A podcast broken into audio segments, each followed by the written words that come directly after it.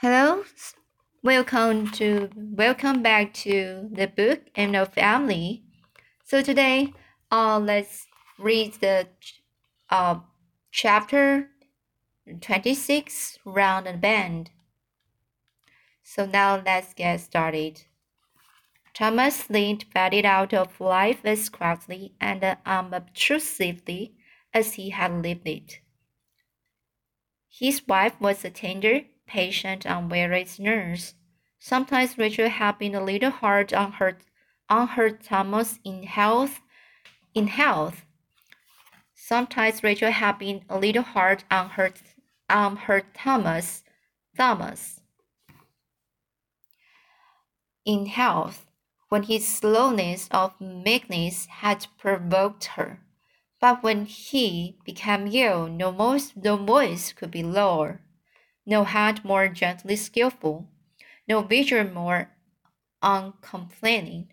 You have been a good wife to me, Rachel, he once said simply, when he was sitting by him in the dusk in the in the dusk, holding his thin, blanched old hand in her work hardened one.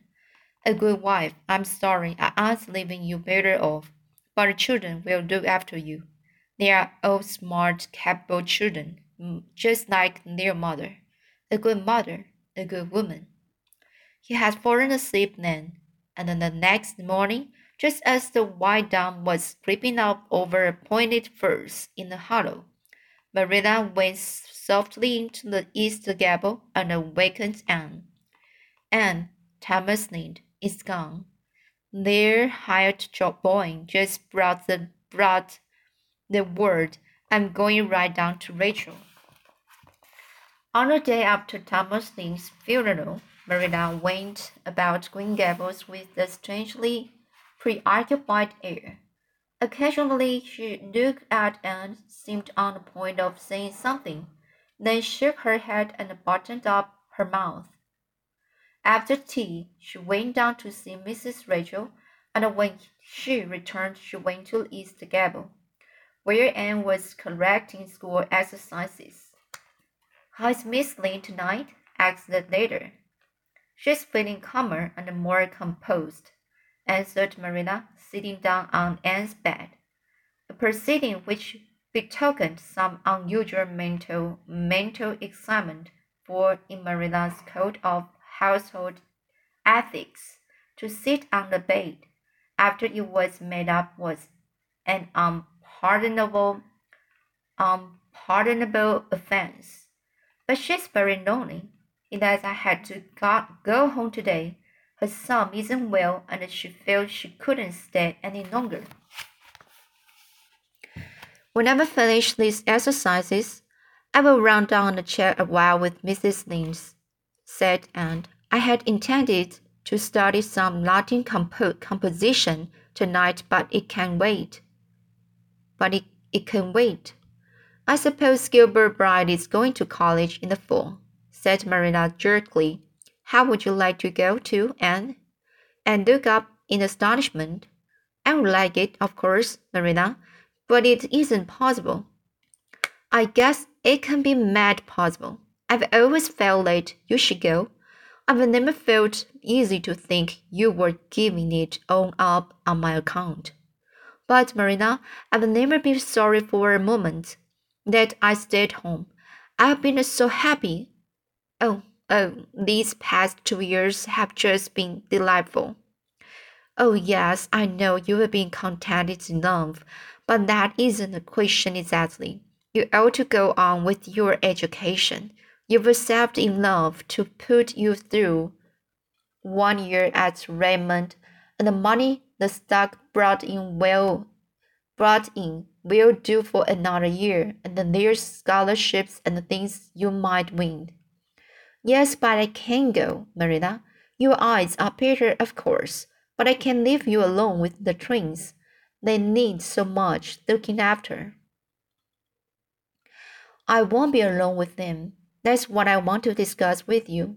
I had a long talk with Rachel tonight, and she's feeling dreadful bad over a good many things. She's not left well, very well off. It seems they mortgage the farm eight years ago to give the youngest boy a start when he went west, and never, never been able to pay much more than the interest since. And then, of course, Thomas' illness has cost a good deal. One way and another, the farm will have to be sold, and Rachel thinks there will be hardly anything left after the bills are settled. She says she will have to go and live with Eliza, and it's breaking her heart with to think of leaving Emily. A woman of her age doesn't make new friends and the interest is easy. And then, as she talked about it, the thought came to me that I asked her to come and live with me. But I thought I ought to talk it over with you first before I said anything to her. If I had Rachel living with me, you could go to college. How do you feel about it? Oh, I feel as if um somebody had handed me the moon and I didn't know exactly um what to do with it, said Anne dazedly. But as for asking Mrs. Lynde to come here, that is for you to decide, Marilla. Do you think? Are you sure you would like it? Mrs. Lynde, Mrs. Lynde is a good woman and a kind neighbor, but, but, but she's got her faults. You mean to say?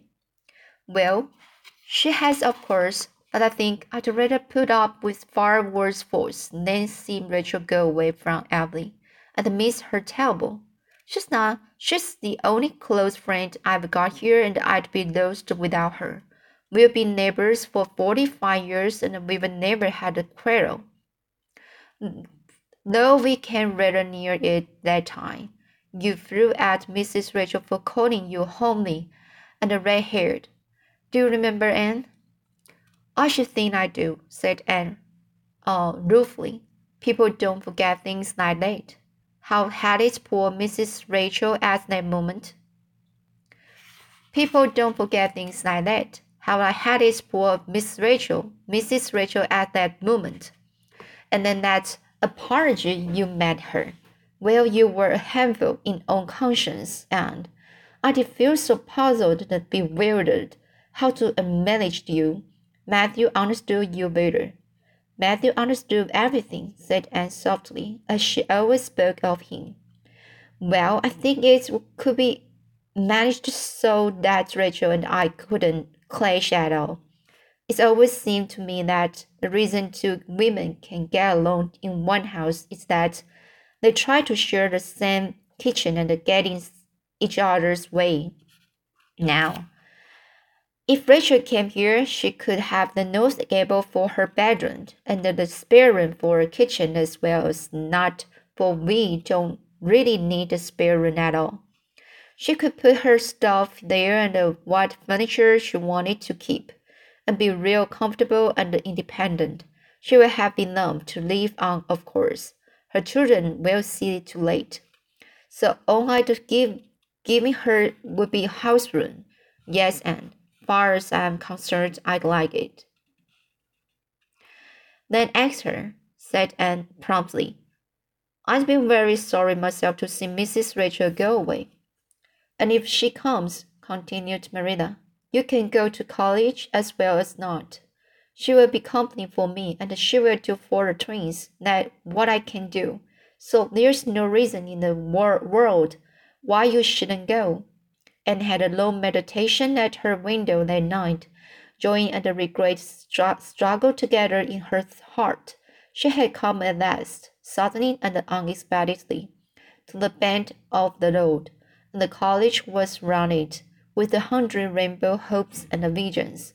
But Anne realized as well that when she rounded that curve, she must leave many sweet things behind, all the little simple duties and interests which had grown so dear to her in the last two years and which she had glorified into beauty and delight by the enthusiasm she had put into them. She must give up her school, and she loved every one of her pupils, even the stupid and the naughty ones. The mere thought of Paul Irving made her wonder if Redmond were such a name to conjure with after all I've put out a lot of little roots these two years, and told the moon, and when I'm pulled up, pulled up, they are going to hurt a great deal. But it's best to go, I think. And as Marilla says, there's no good reason why I shouldn't. I must get out all my ambitions and dust them. Anne sat in her res resignation the next day, and Mrs. Rachel, after heart to heart talk with Marilla, gratefully accept, accepted the offer of a home at Green Gables.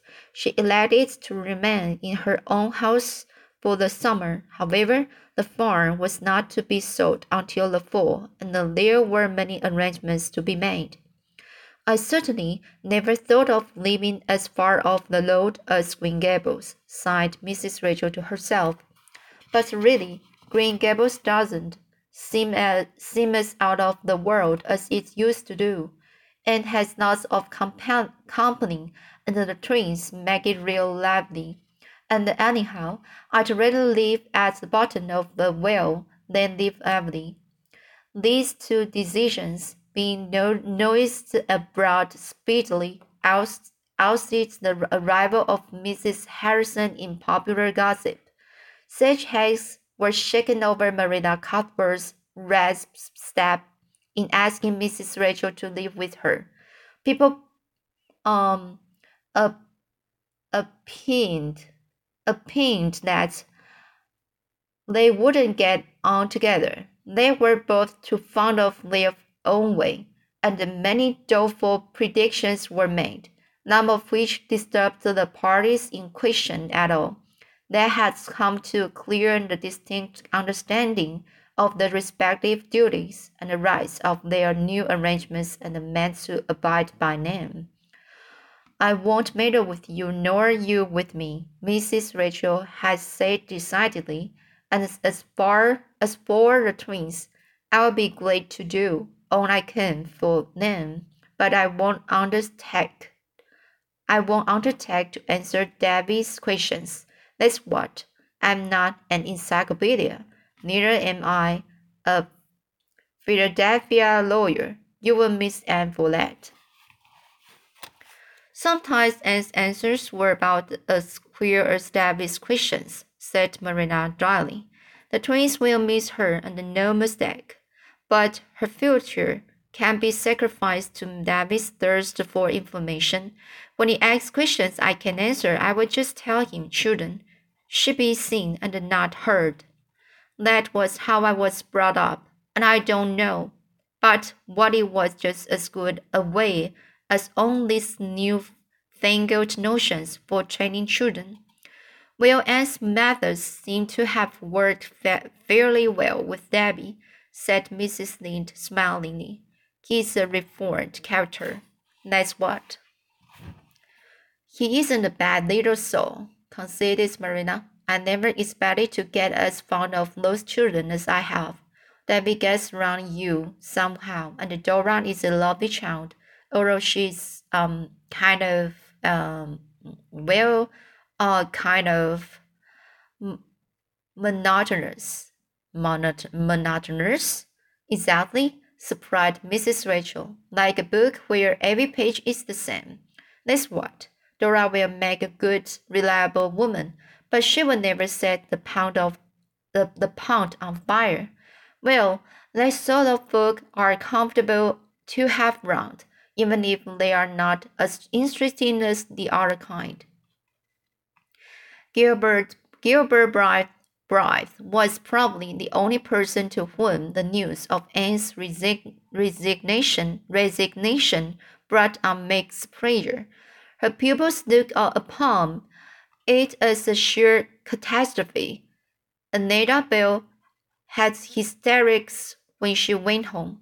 Anthony Pye fought to pitches and unprovoked, unprovoked battles with other boys by way of relieving his feelings. Barbara Shaw cried all, all night. Paul Irving def defiantly told his grandmother that she needn't expect him to eat any uh, porridge for a week. I can't do it, Grandma, he said. I don't really know if I can eat anything. I feel as if there was a dreadful lump in my throat. I'd have cried coming home from school if Jack Down Downell hadn't been watching me. I believe I will cry after I go to bed. It wouldn't show on my eyes tomorrow, would it? And it would be such a relief. But anyway, I can eat porridge. I'm going to need all my strength of mind to bear up against this, Grandma, and I won't have any left to gra grapple with porridge. Oh, Grandma, I don't know what I will do when my beautiful teacher goes away. Milty Boulter says he bets Jane Andrews will get the school. I suppose Miss Andrews is very nice, but I know she won't understand things like Miss Shirley. Dinah also took a very pessimistic view of affairs. It will be horribly lonesome here next winter, she mourned one twilight, when the moonlight was raining eerily silver through the cherry boughs. Cherry boughs, on filling the east filling the east gable with the soft dream-like radiance in which the two girls sat and talked and on her low rocker, rocker by the window, Dinah sitting Turk fashion on the bed. You and Gilbert will be gone, and the Aarons too. They are going to call Mr. Aaron to Charlotte, Charlottetown, and of course he will accept. It's to mean we'll be vacant all winter, all winter, I suppose, and have to listen to a long string of candidates, and half of them won't be any good. Half they won't call Mr. Baxter Baxter from East Grafton here, anyhow, said Anne decidedly. He wants the coal, but he does preach such gloomy sermons. Mr. Bill says he's a minister of the old school, but Mrs. Lynde says there's nothing whatever the matter with him but indigestion. His wife isn't a very good cook, it seems, and Mrs. Lynde says that when a man has to eat sour bread two weeks out of three, his theo theology is bound to get a kink in it somewhere. Mrs. Aaron feels very badly about going away. She says everybody has been so kind to her to her since she came here as a bride that she feels as if she were living lifelong friends. And then there's the baby's grave, you know. She says she doesn't see how she can go away and leave that. It was such a little mite of a thing and only three months old. And she says she is afraid it will miss its mother, although she knows better and wouldn't say so so to Mr. Aaron for anything. She says she has slipped through the birch grove back of the manse nearly every night to be graveyard one song, and some a little lullaby, a lullaby, lullaby to it. Um, excuse me, so some a little lullaby, lullaby to it. She told me all about it last evening when I was up putting some of those early wild roses on Matthew's grave. I promised her that as long as I was in Avonlea, I would put flowers on the baby's grave, and when I was away, I felt sure that that I would do it.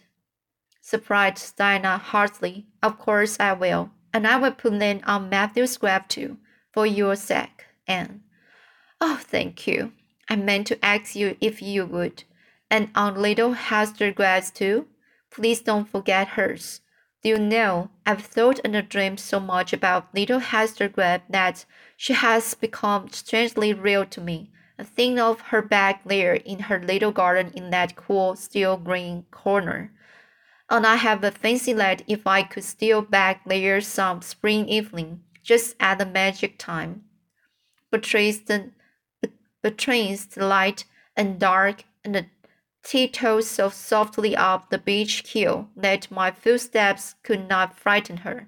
I would find the garden just as it used to be, all sweet with June lilies and early roses, with the tiny house beyond it all hung with mice, and little Hester Gray would be there, with her soft eyes and the wind ruffling her dark hair, wandering about, putting her fingertips under the chins of the lilies and the whispering secrets with the roses.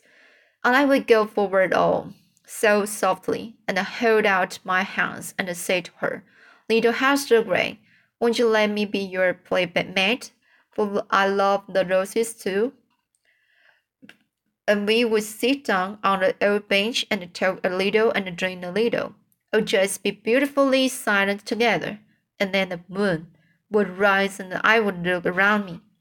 And there would be no Hester Gray and no little Wyham houses, house, and no roses, only an old west garden starred with June lilies. Amid the grasses and the, the wind sighing, sighing, oh, so sorrowfully in the cherry trees, and I would not know whether it had been real or if I had just imagined it all. Diana crawled up and got her back against the headboard of the bed. When your companion of the twilight hour says such spooky things, it was just as well not to be able to fancy there was anything behind you. I'm afraid the Improvement Society will go down when you and Gilbert are both, both gone, she remarked dolefully. Not a bit of fear of it, said Anne briskly, coming back from dreamland to the, to the affairs of practical life. It is too firmly established for that, especially since the other people are coming so enthusiastic about it. Do what they are doing this summer for their, their lawns and lands. Besides, I will be watching for hints at Redmond, and I will write a paper for it next winter and send it over. Don't take such a gloomy view of things, Dinah, and don't grudge me, grudge me, my little hour of gladness, of jubilation now. Later on, when I have to go away, I will feel anything but glad. It's all right for you to be to be glad. You are going to college and you will have a jolly time and make heaps of lovely new friends. I hope I shall make new friends, said Anne thoughtfully. The possibility of making new friends helped to make life very fascinating. But no matter how many new friends I make, they will never be as dear to me as the old ones, especially a certain girl with blue eyes and dimples. Can you guess who she is, Dinah? But there will be so many clever girls at Redmond, sighed Dinah, and I'm only a stupid little country girl who says, I sing sometimes, though I really know better when I stop to think. Well, of course, these past two years have really been too pleasant to last. I know somebody who is glad too. Great, you are going to Redmond, anyhow. And I'm going to ask you a question, a serious question. Don't be vexed and do answer seriously. Do you care anything for Gilbert? Ever so much as a friend, and not a bit in the way you mean, said Anne calmly and decidedly. She also thought she was speaking sincerely. Diana sighed. She wished somehow that Anne had answered differently. Don't you mean ever to be married, Anne? Perhaps some day, when I meet the right one, said Anne, smiling dreamily up at the moonlight. But how can you be sure when you do meet the right one? persisted Dinah. Oh, I should know him. Something would tell me. You know what my ideal is, Aunt Dinah. But people's idols change sometimes. Mine won't, and I couldn't care for any man who didn't full, fulfill it. What if you never meet him? Then I shall die an old maid, was the cheerful response. I dare say it isn't the hardest death by any means. Well, I suppose the dying would be easy enough. It's the, the living on an old maid I shouldn't like, said Dinah, with no intention of being humorous, although I wouldn't mind being an old maid very much if I could be one like Miss Lavender. But I never could be. When I am forty-five, I will be horribly fat, and while there'll be While there might be some romance about a thin old maid, there couldn't possibly be any about a fat one. Oh, mind you, Nelson Atkins proposed to Ruby Gillis three weeks ago. Ruby told me all about it. She says she never had any intention of taking him, because anyone who marries him will have to go in with the with, with the old folks. But Ruby says that he made such a perfectly beautiful and romantic proposal that it simply swept her off her feet. But she didn't want to do anything rash so she asked for a week to consider. Consider. And two days later, she was at the meeting of a sewing circle at his mother's, and there was a book called The Complete Guide to Etiquette.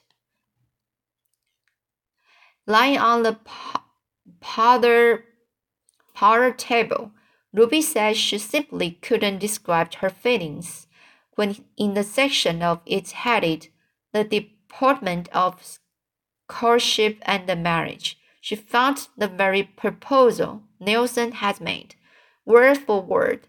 She went home and wrote him a perfectly scathing refusal.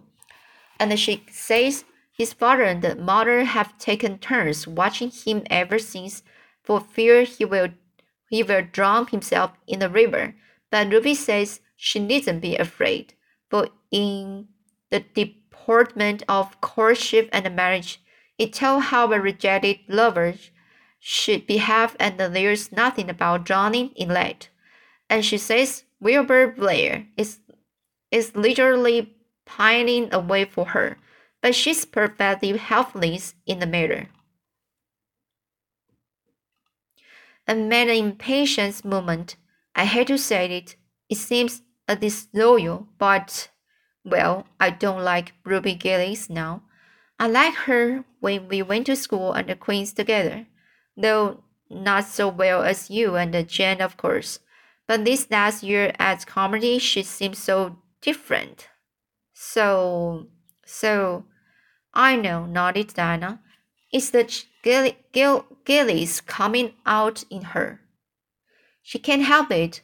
Mrs. Lee says that if ever a Gillis girl thought about anything but the boys. She never showed it in her walk and conversation.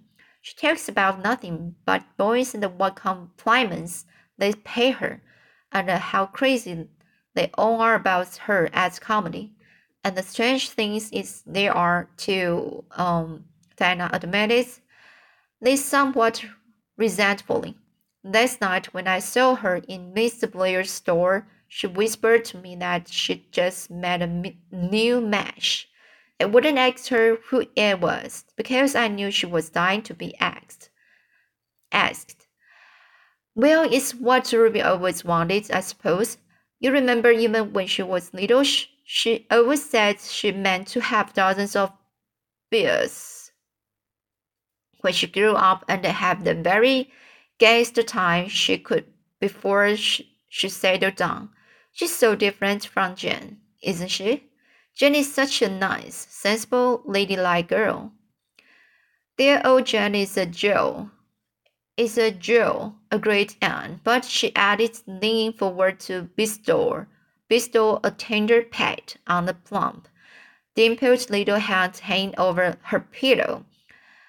There's not nobody like my own Diana after all. Do you remember that evening we most met? Dinah, and swore eternal friends, friendship in your garden. We've kept late oath, I think. We've never had a quarrel, nor even a coolness.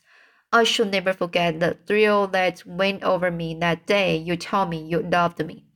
I had, I had had such a, a lonely, starved heart all through my childhood.